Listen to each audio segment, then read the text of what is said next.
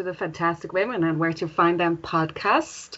Podcasting with you today is myself, Tracy, and I'm here with Priscilla. Hello, guys. Welcome back. And it's a beautiful Sunday morning. Finally. In, uh, sunny Dublin. Finally. Finally is Yes. right. So we're sitting here having cocktails. I'm ready to tell you about two fantastic women. And I like I'm on cocktail duty today, so I'm gonna Yes. I'll, I'll probably talk about my cocktail in a minute. But Priscilla, do you want to give a quick brief on how the episode will go for any new listeners? Yes. So, for any new listeners out there, welcome to our show. So, basically, what we do is that every episode we talk about two women. Nobody knows uh, who the other person is going to talk about. So, that's a, a really nice surprise. So, we always try to bring a cocktail to the table, like Trey was saying just a moment ago.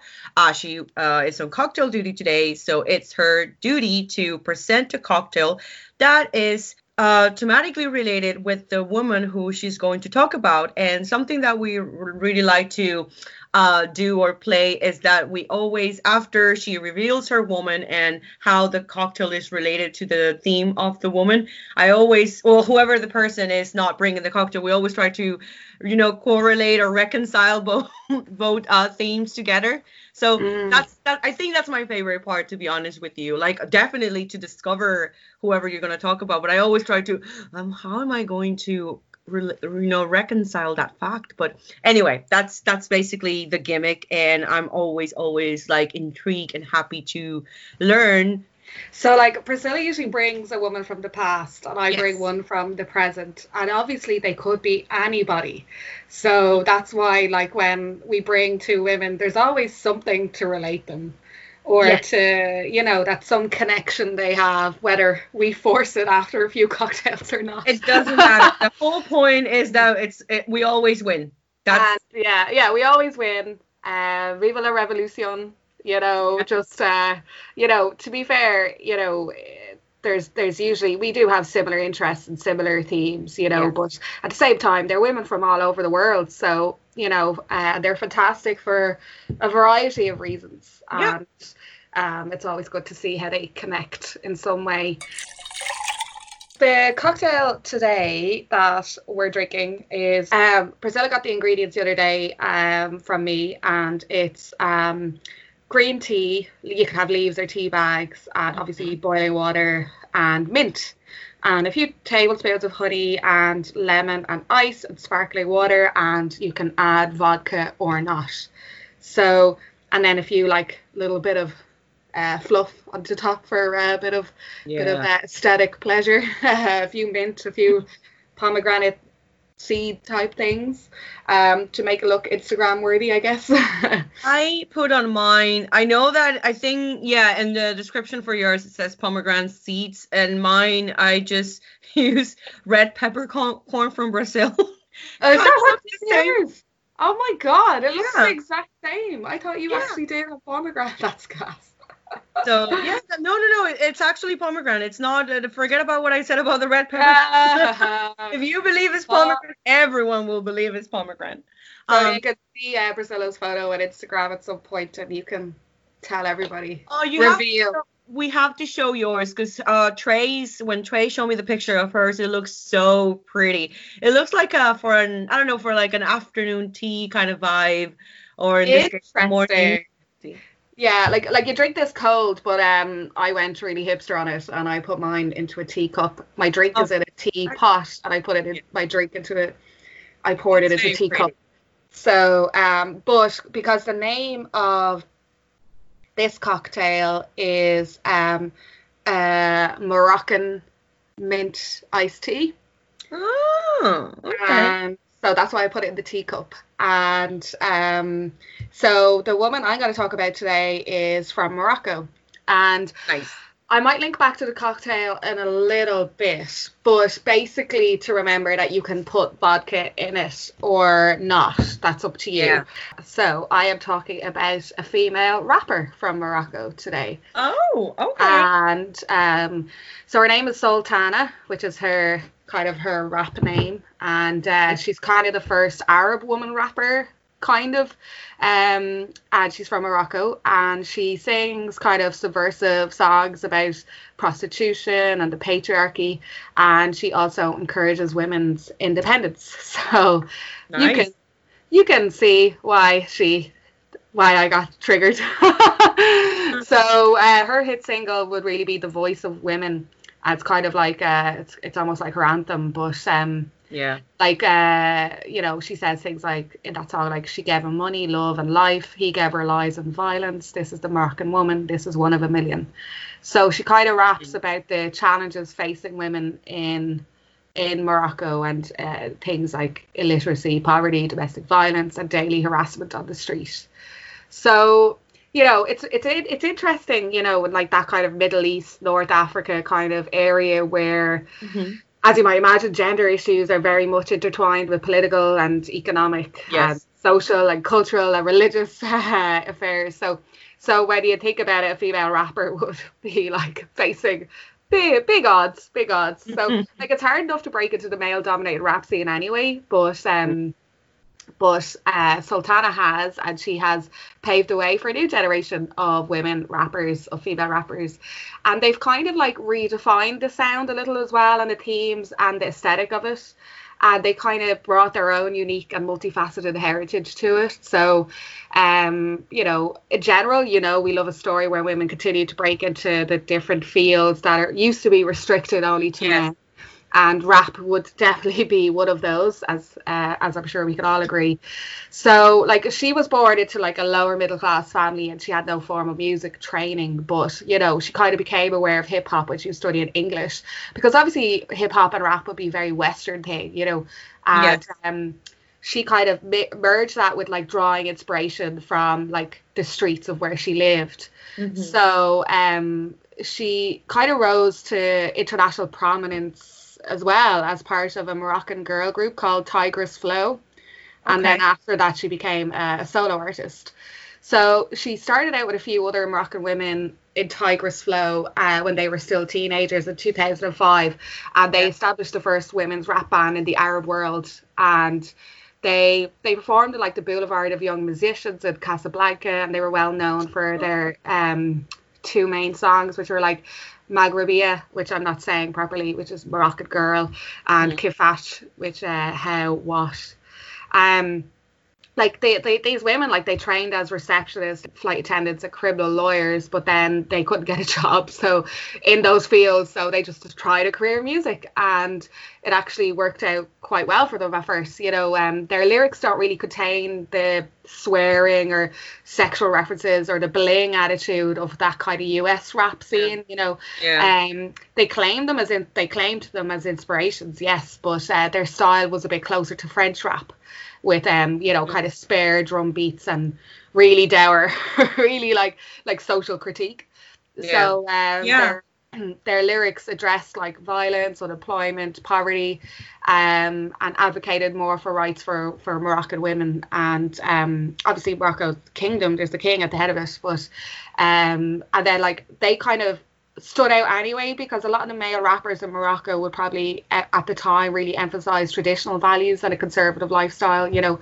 So um because it was interesting anyway the fact that rap was starting to take on in Morocco, you know, because a lot of people went and studied abroad and brought it back and obviously you have very um a very strong tradition and culture with their um with their music. So then when bringing in this kind of Western music, obviously met with some resistance at the start anyway.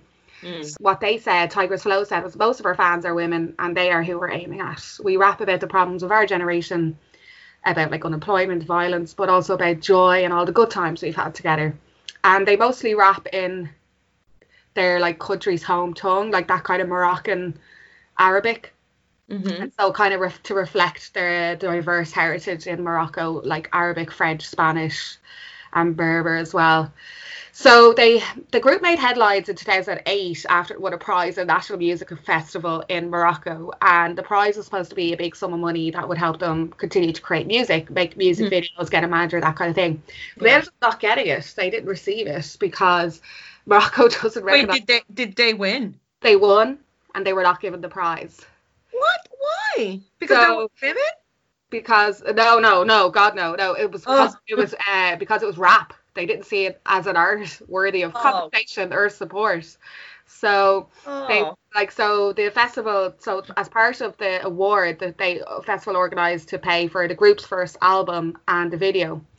And uh, like the, like Tigress Flow were really hoping to go abroad and you know yeah. abroad. So, um, and they didn't really have a lot of money. The, this festival is one of the growing number of well-funded music festivals, and they kind of have this whole idea of like promoting an image of tolerance and modernity in Muslim North African kingdom. Yeah. But and like it would be a big festival, like Kylie and that one, Kylie Minogue, um, Alicia Keys, and like tens of thousands of people Wow. had it, and you know, so and like you know, uh, so like uh, there's obviously the little bit of like there's Moroccan like you know uh Islamist polit- politicians and they would denounce pop concerts as encouraging immoral behavior blah blah blah heavy drinking promiscuity that kind of thing. Mm-hmm. And but separate to that they like I, it's probably the culture ministry kind of just rap is all about challenging the social and political order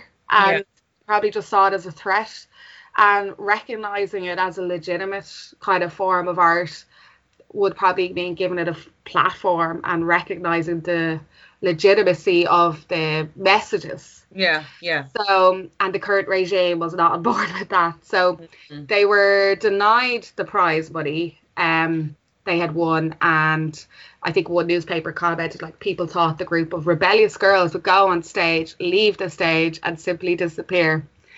So, and like it's really sad because I was like reading an interview with them like just before the the thing, and they were like, you know, our next song, Mama Africa, will be in blah blah blah. And we're, don't yet make Oh. enough money to get by without help from our families, but it's coming together now, thanks to God. And they were just so excited about it. Mm. Yeah. So the group itself ended up like it didn't survive, but it wasn't just because of their economic kind of issues with money or Yeah. whatever, but also because there started to become like professional artistic differences among its members. Mm. So Sultana uh, kind of came out of this group and she said it took me a long time to just say yes i'm a singer and an artist and i hope the day that i stop performing the um the way will already be paid for other women so i want them to be able to choose this profession so she went off as a solo artist so i think her name is Yusra Okaf. Um, she's about our age. She's like 33, 34 now. And Yeah. she's been around for like 10, 15 years.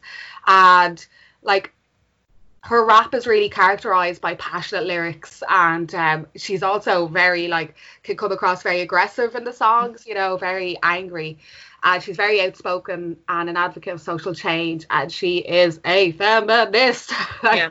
Well, that's Uh, why I, it wouldn't surprise me why she sounds well passionate or angry, but that's because that's the message she wants to empower. Not to be, you know, rage, but I could, I maybe I can understand a bit of why she's bringing that message that way because she wants to bring that right or she wants to bring that message to everyone so they can see the injustice that they're living or just just like you were saying the struggle for women Yeah, and, like, and that's it. And obviously, you know, the whole idea of women singing, you know, we're either half nude or we're demure, demure and submissive. You know, yeah it's um, Yeah. it's all to do with kind of the male gaze. But you know, she just goes out loose clothes and just raps and is very kind of like, like she like scathing critiques of like like her raps are cool. I would encourage you to listen to it. I'm not a big fan of rap, but I was listening to her songs and like in- some of them you can get kind of English subtitles, which Mhm. I know if they didn't, that's totally fine as well. You know, that's um, it's it's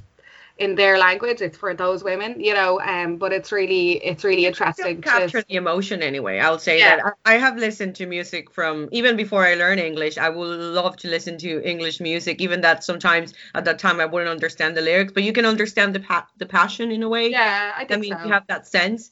Or even right now, that if you listen to K-pop or even French music, or like as an example, uh, yeah, exactly. Actually, like yeah. it, you will enjoy it anyway. So it doesn't matter. Like Yeah. I think music transcends any language at the end of the day. yeah, and like you do, you pick up what's going on, obviously, in her in her music, and Yeah. you know, she's just kind of uh, it's the treatment of women in Moroccan society, and she's big against the whole street harassment that a lot of women in Morocco would face, and also gender-based violence. So, like, Mhm. um, like when I say she does not hesitate to express fierce criticism, you know, and patriarchy and like she keeps doing it in her own society, even though, you know, there's probably a bit of danger in what she's doing, you know, and as I said, she like uh she wears loose clothes, um she, you know, and to hark back to the cocktail when I said you could put vodka in it or not, you know, obviously in Morocco they don't really drink there, they don't drink alcohol. Um but some alcohol can be available if you're in the bigger if you're in Marrakesh or somewhere, you know, people Yeah. will probably drink. They're more likely to drink in the bigger cities. Yeah. But um as as in general they don't really drink there. So th- uh, but her as well on stage she like sometimes wears a baseball cap as is typical of the genre, but sometimes other times she wears the traditional head covering. So um you know that you know I kind think I of saw a- pictures. Yeah. like so it's kind of like a statement she's like signaling to the religious women in the arab world that's possible to do to work and create to be expressive you know so um you know so like it's so with you could have the drink with alcohol or without she could wear the baseball Mhm. cap or she could wear her traditional headdress you know and you know Just the freedom, the, the Yeah. expression. Yeah. Exactly. And like it takes a lot to go on stage and perform these kind of subversive Yeah. dances and moves and, and like she's very like she moves very confidently she's very powerful she's her body she uses her whole body and she presents like really harsh and complex messages yeah. and feminism and she she says like you know she she speaks about it through her statements but not through her body the rage just comes out of her body i think but Yeah. um, but she say like um you know I don't you know some people might think she comes across a little bit masculine um um but she, like you know because she doesn't do the dress and hair makeup thing in her um like you know in her routine like if you were to look Yeah. at it in a very like you know black and white kind of binary kind of way it's, Yeah, um, yeah, I know what you mean. but she's like, uh, you know, it doesn't matter what's important to me or the positions I represent, doesn't matter what women wear or don't wear, or whatever, Yeah, you it know. doesn't make her less of a woman. Yeah. Yeah, exactly. And uh, but obviously, some parts, uh, most of Morocco would be very traditional anyway. So, and obviously, she's expressing criticism and, you know, very publicly, very loudly um, against the status of women in Arab society. So, um, you know, it does create. She needs to generate a lot of uh, energy around that. So she talks a lot about women's voices. Uh, like I was like watching, listened to an interview with her, and she was just saying, you know, women around the world face the same problems. So she's like, I feel women. I just feel women. I feel what all women are thinking of feeling. I just feel it because all women around the world are facing the same problems. As she said, hip hop kind of gave her the confidence to face up to people and to face up to men. And she said, like, she'd be in a supermarket and women would come up to her and say, You're singing what we want to sing. And she said that she sees hip hop and rap as a way to show the uh, voices of the people. And um, and like she loved like she loves Morocco. Like she's like Morocco's best country in the world, but it has problems just like any other country. And Exactly. you know, 50% of those are government, 50% are the people. as she said, if you change a little in the people around you, they will change a little in the people around them, and Mm. you'll just create a little bit of change. Yeah. So, obviously, the social political issues, issues taken from everyday life, and you know, she's like, my music isn't about love, betrayal, and heartbreak. It's about my life and her hard life in Morocco. And um, you know, women's voice, one of her songs, it was talking about the phenomenon of prostitution in Morocco, and one of her lyrics are like along the lines of like, on your face she saw her lost life, you saw her as a cheap woman. In your face she saw what she could have been. You gave her a scornful look. She sells her body because there is a buyer, you. Oh, And then she's like, she could have been your mother, your sister. This is who she is, but she could have been me, and she also could have been you. Um, Oh. because like it's kind of like women in Morocco, uh, like there's a lot of harassment whenever they go out in public, and like sometimes it's like name calling, just ca- or cat calling, or just yeah. you know, yeah, like and just calling women whore, whores or prostitutes. Oh. And she said, "Oh, like in fairness, in Morocco, like women are fighting this kind of abusive Yeah. misogynistic culture, and a number of Moroccan women have stood up to their abusers, and you know, as uh, Sultana said, the the men who pay prostitutes to satisfy them are the men who call you on the street and harass you and call you a prostitute. They use these women. Doesn't and surprise me really, yeah. Yeah, like that that woman just wants to make a living for her family, like you know, and so, and like there's little things like uh, there's there's a lot of kind of stuff happening in like like say you know the streets were seen as the male kind of area. So uh, like Yeah. ca- sitting in cafes and then the houses and stuff were kind of the women's area. That's changing now especially in urban cities as I said earlier about Marrakesh Tangier yeah. Casablanca you know it's more socially acceptable to be mixing or whatever. But there's also a huge demand now to uphold the law to ensure the safety of women and to punish abusers. So even though the law kind of protects women from abuse the real problem is is is the pursuing or application of it Yeah. as we've seen in countries all over the world so Yeah, the real problem is that you don't educate men to respect women. And just just to like intertwine what you were saying about the women who are being sex workers or prostitutes, they just want to make a living to survive, to help their families or help help themselves. And how do you expect them like going back to what you're saying about the um Sultana's group before she was, you know, a solo artist? how can you expect all these women with all these professions uh, they want to pursue their profession but the government themselves doesn't allow them so what other options do they have outside you know from from what you were saying about them yeah like i think there's you know there's a lot more freedom in morocco than people in the west might think you know there's because of the whole islam thing you know or you Yeah. know there's more than people think but there are some aspects of society that are very very like like this kind of street kind of sexual harassment and Yeah. prostitution and um like in 2018 a law went into effect that banned sexual harassment in public places and also had a ban on forced marriage and harsher penalties for certain forms of violence but the other side of it is just like any law enacted in this way, it's it requires victims to file for criminal prosecution to get protection.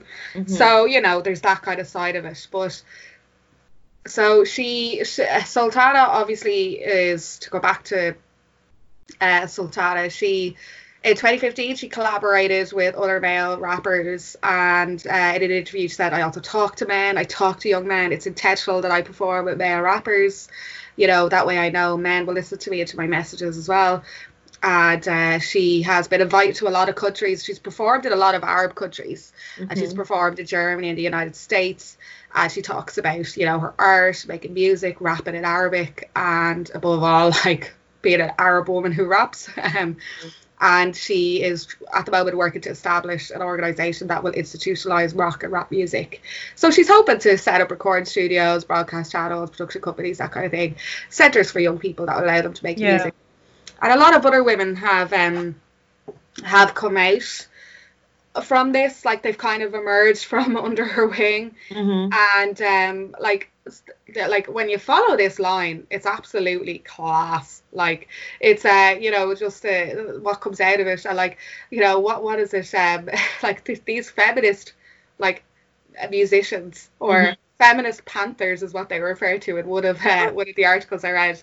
And like they're heard by millions like you know at this point. Like they're very very internationally famous you know um and like gas like I just didn't realize that like you know because I'm not big into rap I just didn't realize. And Yeah. like they express kind of problems that Moroccan women face in a patriarchal society and their own positions as women and their you know they also talk about their personal problems.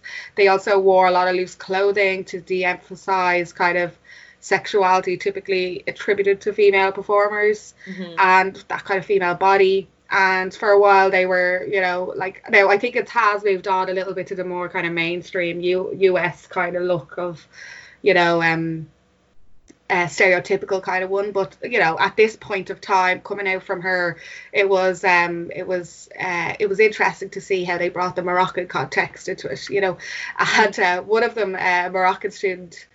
I think her tech or something is how she like she went viral in February. At, uh, she's like, I'm a woman in a land of dicks. Is one of hers.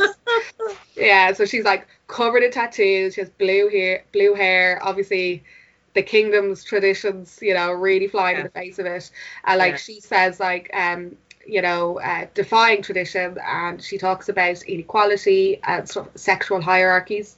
And uh, her stage name in the Morocco vernacular means your sister, but she says, "My rap is a voice for those who don't have one." And like, Mm. like it's still illegal to be homosexual in Morocco, and you there's it's it's a it's a crime, it's punishable. Uh, you could end up for 15 years in prison. Um, obviously the violence against women, as I said earlier, forced marriage, sexual harassment have been criminalized as well, though. So, um, and you know, like it, like this only like women's kind of rights kind of came in after from around 1960 or, or so, like in, in like when Morocco gained its independence from France. And Moroccan women were starting to go to schools and that kind of thing. But like you know, it was the same as a lot of countries. And then in 2004, there was a legal code kind of written in, and women obtained the rights to divorce their husbands, to child custody, to child support, and to own and inherit property. Um, and That you know, just 16 years ago. yes. um, Oh. so you know, th- th- there's been a journey. Um, so like, so they get because obviously before that, like, I mean, you, you hear about kind of women would be in these harems, you know, harems yes. and you know like as in just in these multi homes and men would have a lot of wives and all of that kind of thing Yeah. so after that like they did kind of being able to leave to go to school not just to learn about religion but to actually learn was a big step Something. you know else. Yeah.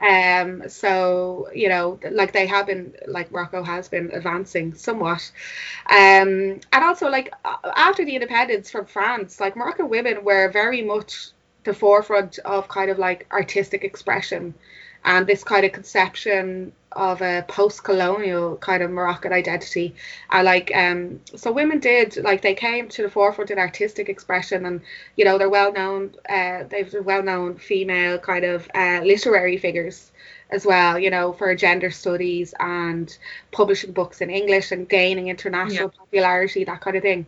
Mhm. And um, you know, there's some increase in representation in politics, um, but obviously, which has helped a lot. And there's a bit, a lot of advocacy projects and legal reforms, and like so that like women in Morocco are, you know, they're they're out there, they're strong, they're you know advocates for change. Yeah. Um, and you know like not just from artistic expression but in general they like you know and they're you know they're they're seen they're visible they're being seen Yeah. you know They want and- seen as well. Yeah exactly. And obviously there's a lot of there's years of tradition that they in some cases are fighting against you know? So like so in general arab rappers anyway that's like uh, you know whether it's female or male they are challenging these kind of conservatives conservative ideals and they're kind of like in general they articulate the fury of like you know disenfranchised and like protest songs became huge anthems in the demonstrations that toppled leaders in Algeria, Sudan, Iraq. So you know, there's uh, there's a like protest songs and that you know, um, like it'll continue to probably be affected by new like pop trends. But you know, Muslim and many other rappers are continuing to raise awareness of social issues like poverty, corruption, and freedom of speech. And female rappers are challenging the taboos of a patriarchal society. And um, as Khtek said, the blue haired tattooed one said, Mm. I rap for queers and the discriminated. And um, some challenge officials and the police, and you know, like let them continue and uh, you know, uh, see see what comes out of it. Mm. So, uh, like you know, they're still like they're being detained for you know. I think there was uh, Saudi Arabia, like they detained a rapper because of her track "Girls of Mecca," and Syria has chased most of its rappers abroad. Um, Right. Egypt kind of bans rap songs that include profanities.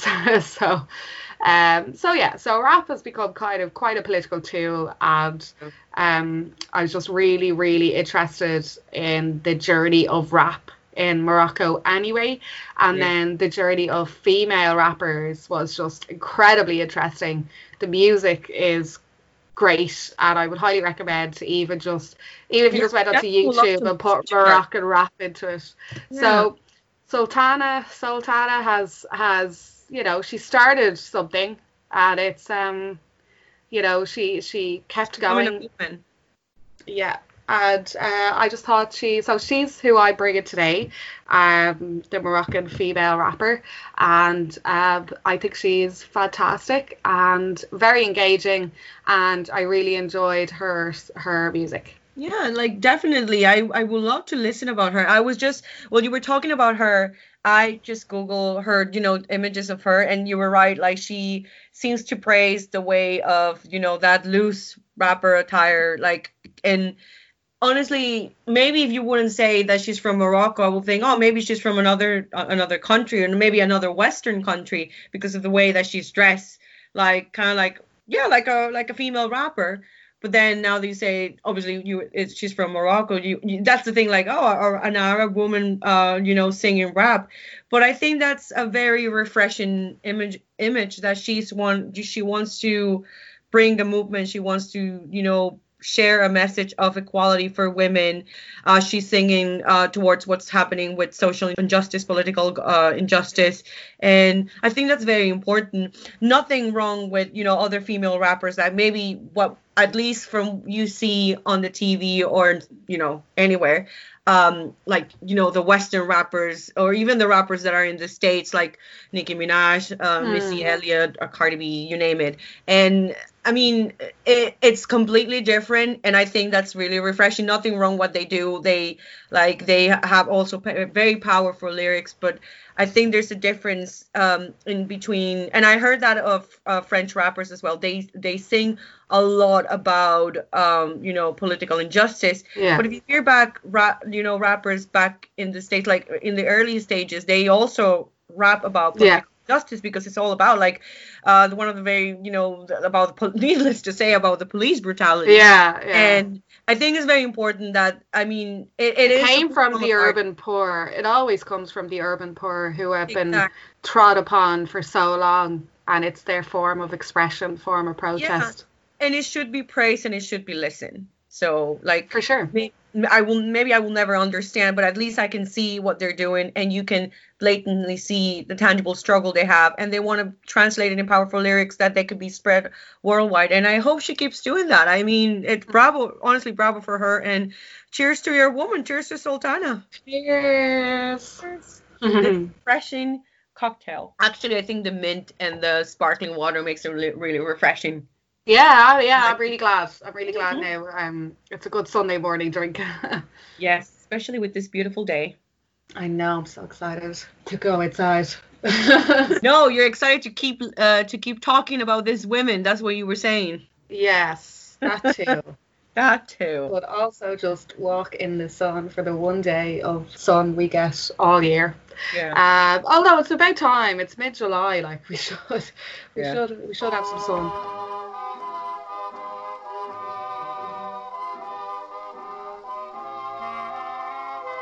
Hi everyone, we are back from our break and it is again a beautiful morning. I know we cannot stress enough how a beautiful day it is because again, we live in Ireland. Ireland has a very manky manky weather, cold humid weather pretty much the whole year. So every time when you can have a bit of sunshine, everybody's happy. I am happy, Trey's happy.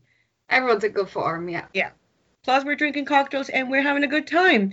So, Trey, it is now time to reveal my woman who couldn't be. When you were bringing your woman, by the way, thank you. She, uh, Sultana sounds amazing. I cannot wait to listen to her music, even just a bit, just to have an idea Yeah. where she's coming from and everything. I think that I think what she's doing is pretty cool with the movement. Uh, with the movement that she, you know, the feminist movement she she's bringing, it's fantastic. But the more that you were talking about her, I was thinking, Jesus, it's so completely different from my woman. Um, no, I mean, not in a bad way, definitely. It's just like it's completely different. However, I think my woman deserves some recognition from what I have uh, researched, from what I have read from her story. It's worth knowing. And I'm going to talk about a woman who actually, a listener very dear in my heart, uh, recommended recommend her to me I was like, okay, I'm gonna give it a shot. I'm going to talk about another artist, which I think that's where we can at least link Mm. link our women. Uh, I'm going to bring another artist to the table. She was a pioneer in in the fine arts of the Impressionism movement in Paris, Oh. and I'm going to talk about Berthe Morisot. Pardon my French. I'm not really good with French, but I'll give it a go. So, Berthe Morisot, for listeners who might know maybe art connoisseurs, I honestly, I don't know about you, Trey. I really enjoy art. I am not a big connoisseur myself. I, I enjoy looking at paintings, looking at sculptures, going to museums whenever I visit one. I really enjoy, you know, getting a grasp of what the artist is trying to portray. I, I, I honestly enjoy that. So maybe when you hear the word impression, impressionism, uh, even if you don't know, if you even if you only have a hint what impressionism is or what that wave of art is, the people will think, oh, Monet, Manet, Yeah. and Cézanne, uh, Degas, those are the kind of artists, male artists, who will you think? But Berthe Morisot, what a lot of people don't know is that she actually presented her work, her presented her art and her techniques even before Cla- Claude Monet. Mm. So, and a lot of people don't know about that. So, I think it was very important to talk about her story and, in a way, her upbringing. What I was trying to say about how opposite from, you know, the life Sultana had. First of all, first of all, because Berthe Morisot, she came from a very accommodated, affluent French family. She was actually uh, born was born in Bourges, France. I hope I'm pronouncing again the name on January 14, 1841. So that was in the 19th century. So, like I said, she came from a very, very high society, high class family in France. And pretty much most of her life, she lived in this district of Paris, which is called, I think, Passy. Passy, it's a very affluent district. To actually, to this day, is one of the most famous, you know, arrondissements for shopping and high class. So that's where that's where her wor- world was. She was very accommodating. She needed. She actually was her upbringing along with her sister. She was the youngest of three. Was you know marry rich, have a very comfortable life. Um, however, that doesn't mean that her parents didn't you know want her to pursue her art or her passion, which was to be a painter. Um, her parents wanted her to pursue her career, what she wanted to do. So, like I said, needless to say, she didn't need to have that. She had all the means that she wanted for her. But they decided that she wanted to. They wanted to give her um, an, a painter or an artist studio in their garden. Her sisters and her were very fortunate because they were able to build this sort of art studio for them. And not only that at the same time they allowed uh, allowed them um, to study with one of the best masters of the art at that time one who was very famous in the 19th century. It's a, another french painter uh, named jean-baptiste camille corot. So hopefully i'm pronouncing his name right but uh, he was the a, a very a prominent French master at the time. He was very famous. I have seen some of his paintings when I was re- researching about Morisot. Uh, he was very famous for painting outdoors. So that's when she started to pursue that. She was uh, first painting outdoors, uh, have very light uh, brush strokes in in her work and another thing that he was recommend her to do was like go to the Louvre, try to see, you know, the paintings that you're more interested in and just try to copy them just so you can practice. So a lot of the pictures or, you know, the artwork she has done when in her early work, it's a lot of like outdoor paintings, but you can see the ev- evolution of her mastery from going to just simple sketches or paintings to doing those very you know you have seen impressionism paintings yeah, yeah. so you will see this kind of strokes they are it's very debatable a lot of people don't like impression impressionism yeah. i honestly do like them because it's what you at the end of the day is what you interpret of what the painting is. So yeah. I really like that. So she was one of the first uh, artists who actually bring uh, that type of artistry or that type of technique uh, in, in the 19th century. So she actually in it was in 1864 when she started to exhibit for the first time in a highly esteemed salon in Paris.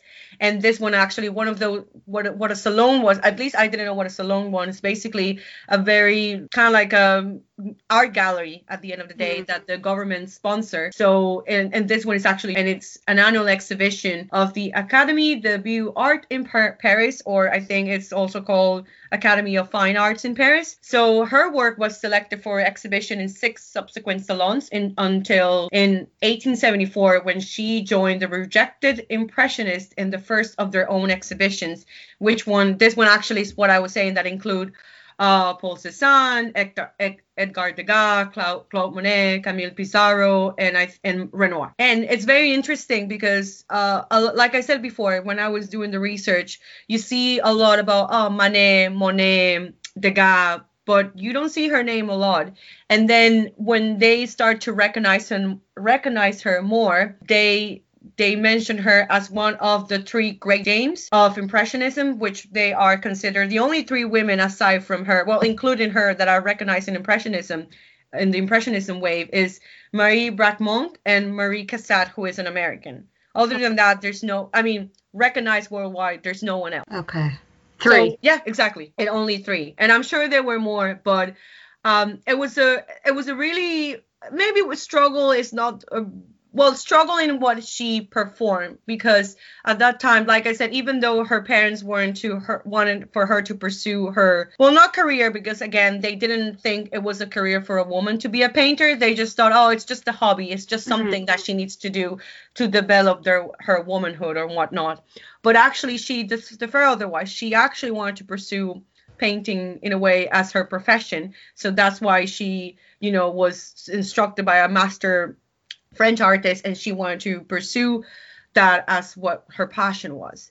But going back to her other sisters, when um, I think one of her sister name was Ed- Edma, uh, she was also very good herself. They will do the type type of painting as in you know landscape or femininity as women doing no- normal chores or women you know in portraits, self portraits or women with children, gardens and whatnot.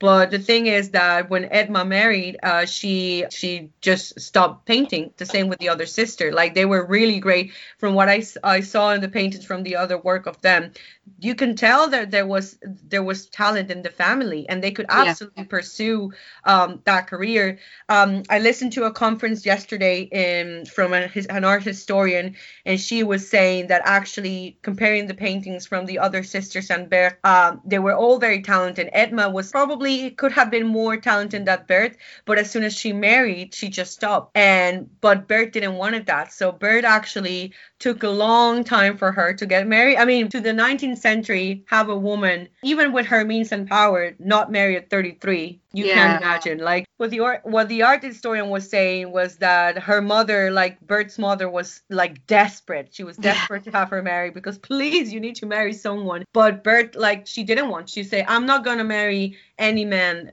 that as soon as I, you know, get married, they're gonna, you know, make me stop painting. So that's why it took so long. And also the other thing they were saying, it's not because it's gonna sound very, is that the word frivolous? It might sound that way, uh, that that because she was pretty. Like from the pictures I saw from her, she was a very pretty woman, rich woman, high class. Like there was no problem for her to have male suitors at her door but she was refusing to marry anyone who will you know stop her from pursuing her dreams mm. so it was until like i said in when she was 33 years of age when she married actually Eugene um, Manet. Eugene Manet actually is the brother and colleague of Edouard Manet. Edouard Manet, as maybe some people will know, is a very famous, prominent painter of the Impressionism wave as well.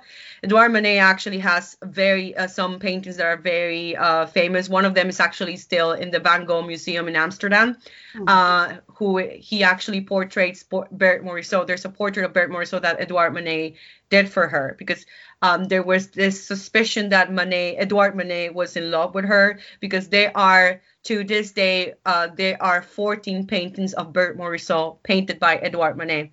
Mm-hmm. Uh, but the only way for him to keep her close, just to know a little bit, I, I don't want to talk a lot about Manet, but just to give a bit of um, the story, is that he was so obsessed with Berthe that he painted her 14 times. And in order to have her close, because he also believed in her talent, he uh, introduced his brother, Eugene Manet, and they got married. And also because at that time, the reason why they couldn't get married is because Edouard Manet was already married to another another lady. But um, I think it was very interesting when I was li- like, if you Google her art, I think there are more than 400 uh, paintings or works of, of her throughout museums all across the world. Some of them are in the States, in the National Gallery. Some of them are in the Impressionism Museum in Paris, and Museum of Orsay. Um, there is uh, there's another museum in Paris as well. I no, I, I don't think it's in Paris, but it's the museum where they have the water lilies of Monet. I think that is Musée of Marmottan. Mm-hmm. I, maybe again I mispronounce it, but it's a very famous museum as well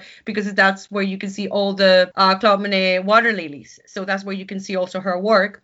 Um, the reason why again you see her paintings and you see that the progression from the way that she was painting just landscapes to what impressionism is. And i, I was very fascinated because when the art historian was t- talking about the conference in her technique it was very hard for any painter to do the type of technique with you know the clothes the contrast of the say greeneries and yeah. black colors and tones. It was very hard at, at, that time to master that technique to the contrast of paintings of shadows of grays of flowers and she did it very well. She did excel in that probably because you know not only she had the the talent but at the same time she was really well prepared and she very well pursued that. She like i said before at that salon of paris she um, presented many of her works way earlier than uh, Monet. I think a couple years earlier than Monet. But yet again, what you hear about more nowadays is like, oh, the dancer of Degas, even Manet himself, you see a lot of paintings, but you don't see a lot of recognition of her, or even Cassatt, the other woman who is recognized as the three great dames. So I think I was very interesting to, you know, bring her to the table. I mean, if you're an art connoisseur, or even if you are interested in impressionism or even art, especially women in art, it's not it's something that you don't hear a lot. I mean sure me as a mexican i can say frida kahlo who don't worry i'll talk about her. I will. But it uh, i just wanted to bring berthe morisot because needless to say going a little bit back to with frida kahlo pretty much everyone knows who frida kahlo is. Yeah. And rightly so. But not a lot of people know about berthe morisot and what she did with impressionism even what I read in another piece of article, they were saying, "Oh, Claude, uh, Claude Monet, the father of impressionists," and I was like, "She actually painted that before." And not only that, at the same time, there are there's this uh, German painter called Munch, who he was in the early earlier 20th century, who actually I'm not gonna say they even uh, not I'm not gonna say he copied her style, but you can see the influence that he got from Morisot's painting and artwork. You can see it in his painting as well. So it's very interesting uh, to see. That is how, like impressionism, like I would imagine, like that is quite, um, like there would have been many painters, well-known painters, gathering, discussing. Yes. You know, different forms. Like this is a very much an art form, and yes. you know, she would have been I'd imagine now correct me if I'm wrong excluded from that from these circles of painters who are who are discussing different art forms. And so she just had to pursue it herself. And yeah. you know in one way she was lucky she got access to other masters exactly. her. But like I would imagine there would have been massive social limitation on her to progress herself in yeah. art. Because women didn't do art. Like you know, as you said, it was a hobby, and uh, like no, absolutely to develop to develop a technique by yourself without that network of all these other artists available to like just chat to or meet up with or whatever. It must, uh, you know, like it takes a lot of grit to do that. I think absolutely. a lot of determination. I will say that probably is because she was very lucky. She was very lucky to be, you know, to be highborn in a way, to have a family with means that they and also not only a family with means but a family who believe in her and a family yeah. who want her to pursue okay fine you want to be a painter be a painter so i think she was very lucky but at the same time i think she was very um she really wanted to pursue her career and she was lucky as well maybe not luck but she was very well connected hence the reason why thanks to her relationship friend uh friendship with uh, Edouard Manet, Yeah. she was able to be involved in that. And because of that, she was recognized not as a woman be, being a painter, but as an artist, her artist herself. So I really praise that about her that they recognized her. However, I I really am saddened to now that I you know the more I learn, see that there's only three women who are considered as the great dames of impressionism, which I'm pretty sure there were far more than that who were pursuing. Well, maybe maybe not uh, a lot like you were saying there were a lot of struggles. And i was also reading as well that the first wave of feminism or women's right just started in france in 1880 so in 1880 she was very much alive but again being the person that she was she was pursuing her career Yeah. um, but you cannot say that you know they were trying to fight for women's right at that time. Um, but yeah, I'm, I'm really happy. I'm very I was very interested to you know see what kind of art she bring the you know the the, the technique she had, and obviously um, a lot of uh, people from a lot of art historians were discussing that. You can tell that from the paintings that she did she had a lot of influence from 17th century paintings or even 16th century paintings. She grasped from those paintings to hers but they she transcends them just like other paintings in the 20th century from her paintings so Yeah. I'm really happy. I mean, I just wanted to say, you know, there are a lot of female artists out there who deserve deserve recognition, and she, I do, I do believe that she was a pioneer on that wave of art, of that expression of art, and she should be recognized. Like, it shouldn't be just say, oh, it's just Degas and Monet or Manet. If you want to only talk about the big names or the big, you know, who were big game at that time, but also her. And What did the um what did the crit- art critics say at the time? Did they what did they like if she showed in salons and stuff? What were they saying honestly from what i read it was good critiques i don't think i i, I honestly from what i read it was all they were praising her they and all, the other thing was that they were always uh, always inviting artists when i mean if your painting was selected to be in the salon you will bring it to Yeah. the salon and it will be exhibit it will be a yearly thing but she will always bring uh, from what i read 20 to 10 uh, pieces of art yearly she was she you will not go to Okay. these exhibitions prolific then. yeah,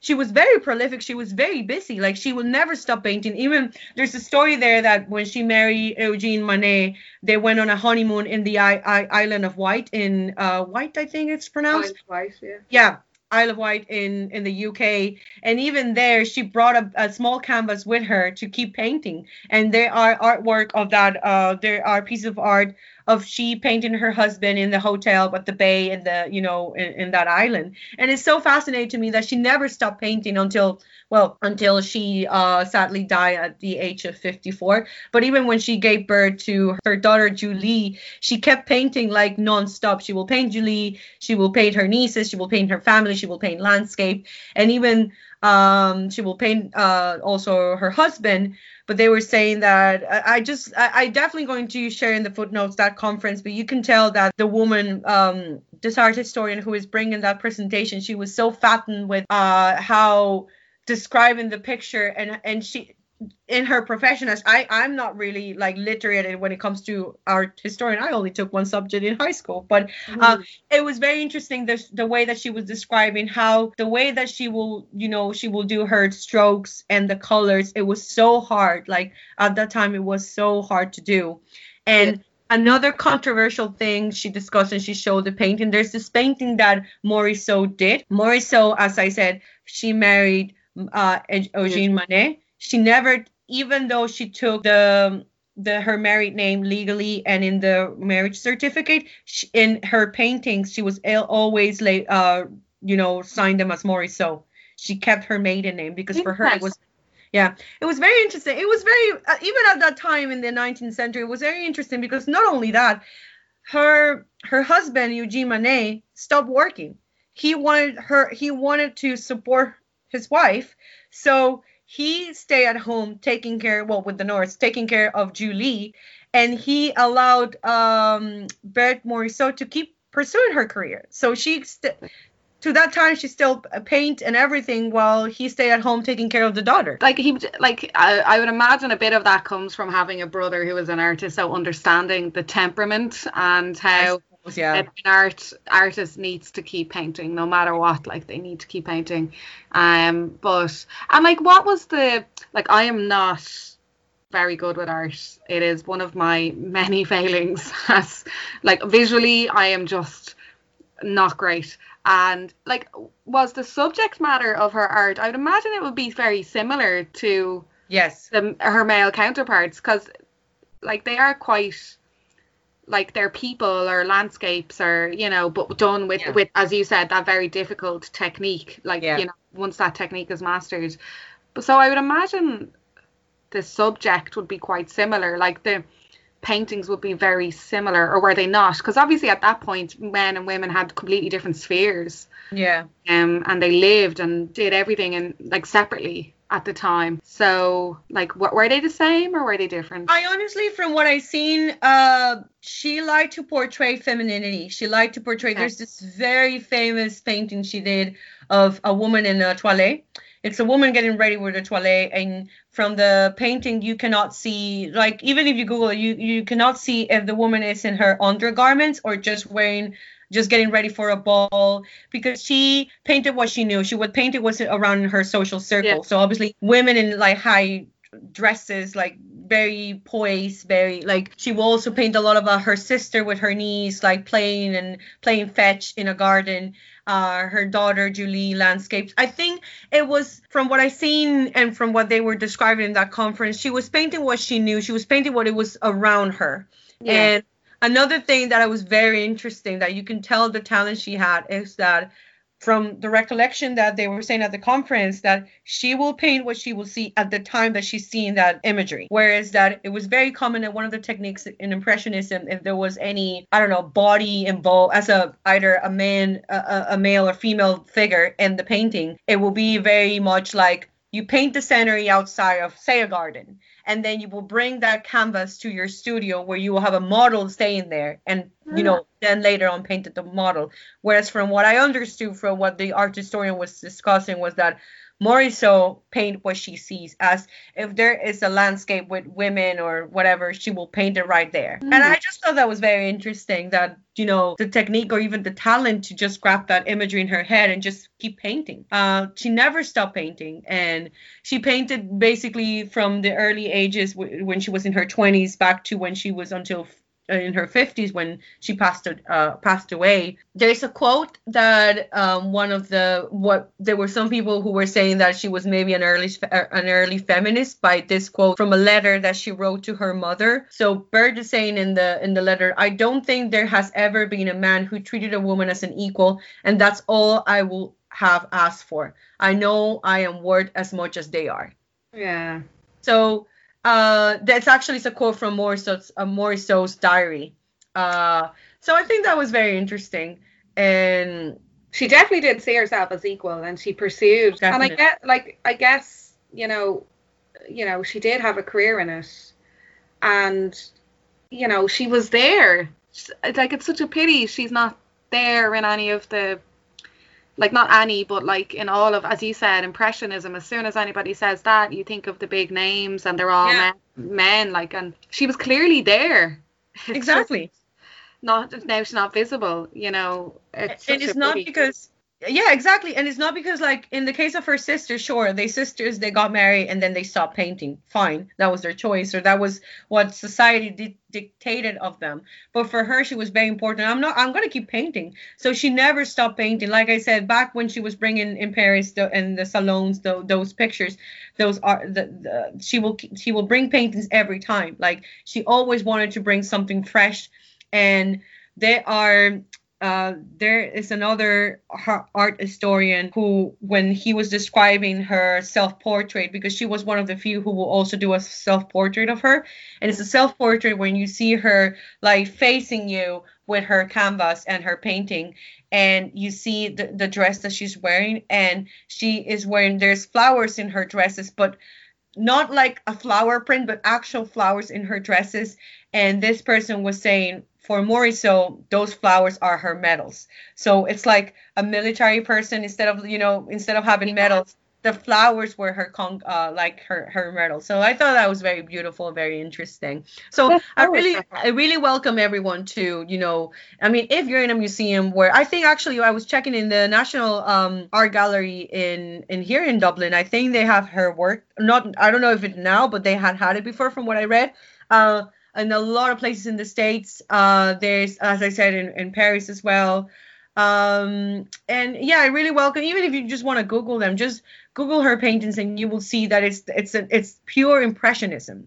And she was a pioneer of them. And I think it's important to recognize it and bring it to the table and people to know more about her. And it makes me, you know, now that I know about more about her and what she did, uh, I think I want to also, you know, discover, you know, more female artists as, like you were saying yourself with Sultana, like she's a female rapper. Even in this modern age, there's still not a lot of female rappers, regardless of what part of the world you are. So I think it's important to recognize the artistry that female that that women bring. So one of them, in your case, was Sultana, who is very much alive, and um, Berthe Morisot, I think it's important to remember that she was a pioneer in her artistry and in impressionism.